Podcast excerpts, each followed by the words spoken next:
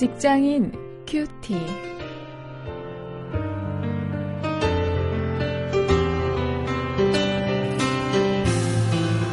안녕하십니까. 7월 25일 오늘도 여러분과 함께 말씀을 묵상할 저는 원용일입니다. 사도행전 25장 1절부터 12절을 가지고요. 어, 비전을 주제로 해서 꿈을 가진 자에게 다가오는 새로운 기회 이런 제목으로 함께 말씀을 묵상하시겠습니다.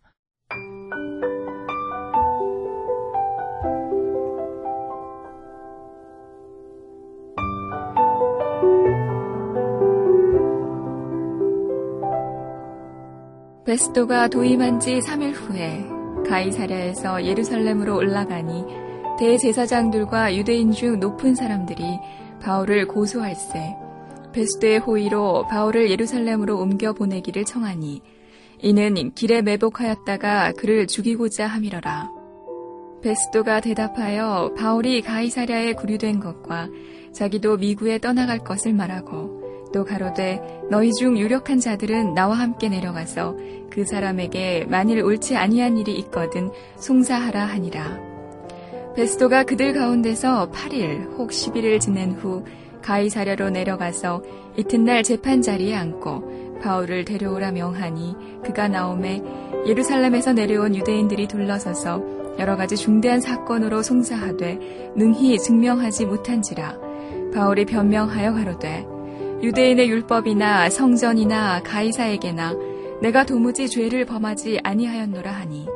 베스도가 유대인의 마음을 얻고자 하여 바울더러 묻되 네가 예루살렘에 올라가서 이 사건에 대하여 내 앞에서 신문을 받으려느냐? 바울이 가로되 내가 가이사의 재판 자리 앞에 섰으니 마땅히 거기서 신문을 받을 것이라. 당신도 잘 아시는 바에 내가 유대인들에게 불의를 행한 일이 없나이다. 만일 내가 불의를 행하여 무슨 사죄를 범하였으면 죽기를 사양치 아니할 것이나 만일 이 사람들의 나를 송사하는 것이 다 사실이 아니면 누구든지 나를 그들에게 내어줄 수 없삼나이다. 내가 가이사께 호소하노라 한데 베스도가 배석자들과 상의하고 가로되 내가 가이사에게 호소하였으니 가이사에게 갈 것이라 하니라.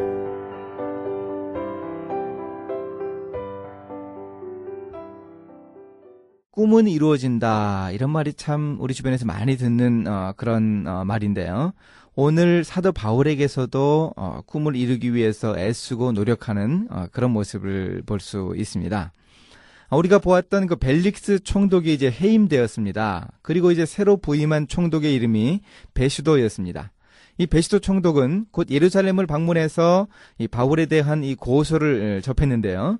어, 유대인들은 그 바울을 이 가이사랴에서 예루살렘으로 데리고 와야 한다 이렇게 주장을 했습니다. 그렇지만 이 베시도가 거부했습니다.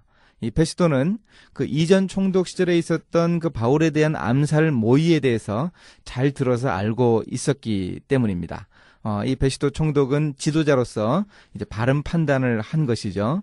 어, 이제 6절부터 12절에서 이 꿈을 가진 자의 그 새로운 기회를 모색하는 모습을 볼 수 있습니다. 이 가이사랴에서 돌아온 베시도 총독은 이 바울에 대한 재판을 다시 시작했습니다. 이 전임 총독이었던 그 벨릭스보다는 선량했지만 어, 이 베시도 어, 역시 그 유대인들의 환심을 사려는 그런 마음을 가지고 재판을 진행해 나가고 있습니다. 그런 상황에서 바울은 이 반복되는 그 자기의 무죄에 대한 그 증언을 하면서 마침내 이제 가이사에게 상소하는 모습을 우리가 11절, 12절에서 볼 수 있습니다. 어, 로마의 황제 가이사에게 자기가 가서 어, 재판을 받아야 하겠다 하는 뜻을 피력을 했습니다. 그 일로 인해서 재판은 이제 새로운 국면을 맞게 되었습니다. 이 바울이 판단하기에는 이 재판을 계속 끌거나 혹시 무죄로 석방된다고 하더라도 이 유대인들의 그 암살 음모에서 자기가 자유로울 수는 없을 것이라고 판단을 했던 것입니다. 어, 무엇보다도 바울은 이 로마에서도 복음을 전하겠다는 그의 비전이 있었습니다. 그의 꿈이 있었습니다. 어, 그것을 생각하면서 이런 제안을 했던 것입니다. 비록 여기에서 자기가 석방되지 못한다고 하더라도 무죄로 석방되지 못한다고 하더라도 로마로 가는 것이 낫겠다고 판단을 했습니다. 혹시 이 무죄 판정을 받아서 석방이 되더라도 어, 그것이 결국 하나님의 뜻은 아닐 거라는 판단을 하게 된 것입니다. 이 바울이 가지고 있던 그 비전이 이처럼 인생의 새로운 반전을 가능하게 했습니다. 오늘 우리들 역시 마찬가지입니다. 우리도 비전을 잃지 말고 어, 포기하지 말고 우리가 아, 꿈꾼다면 하나님은 우리의 인생을 새롭게 반전시켜서라도 아, 하나님이 원하시는 그 길로 우리를 인도해 내실 것입니다. 이런 확신 가지고 꿈을 가진 자에게 새로운 기회가 다가온다고 하는 이런 사실을 우리가 오늘 바울의 아, 이 사건을 통해서 분명하게 인식할 수 있기를 원합니다. 이제 이 말씀을 가지고 실천거리를 한번 찾아보겠습니다. 어떤 환경 속에서도 이 비전을 잃지 않는 자가 꿈을 이룬다 하는 이 사실을 우리가 명심할 수 있기를 원합니다. 아, 오늘 이 시점에 우리의 비전을 다시 한번 점검해 볼 수 있는 그런 기회도 좀 우리가 가질 수 있기를 바랍니다. 이제 기도하시겠습니다.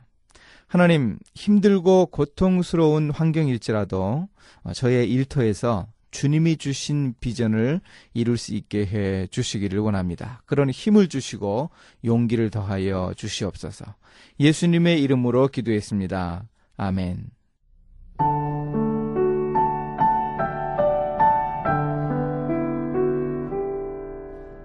가난한 한 소년이 편지 봉투에 하나님께라고 적어 진학의 길을 열어달라는 내용의 편지를 우체통에 넣었습니다.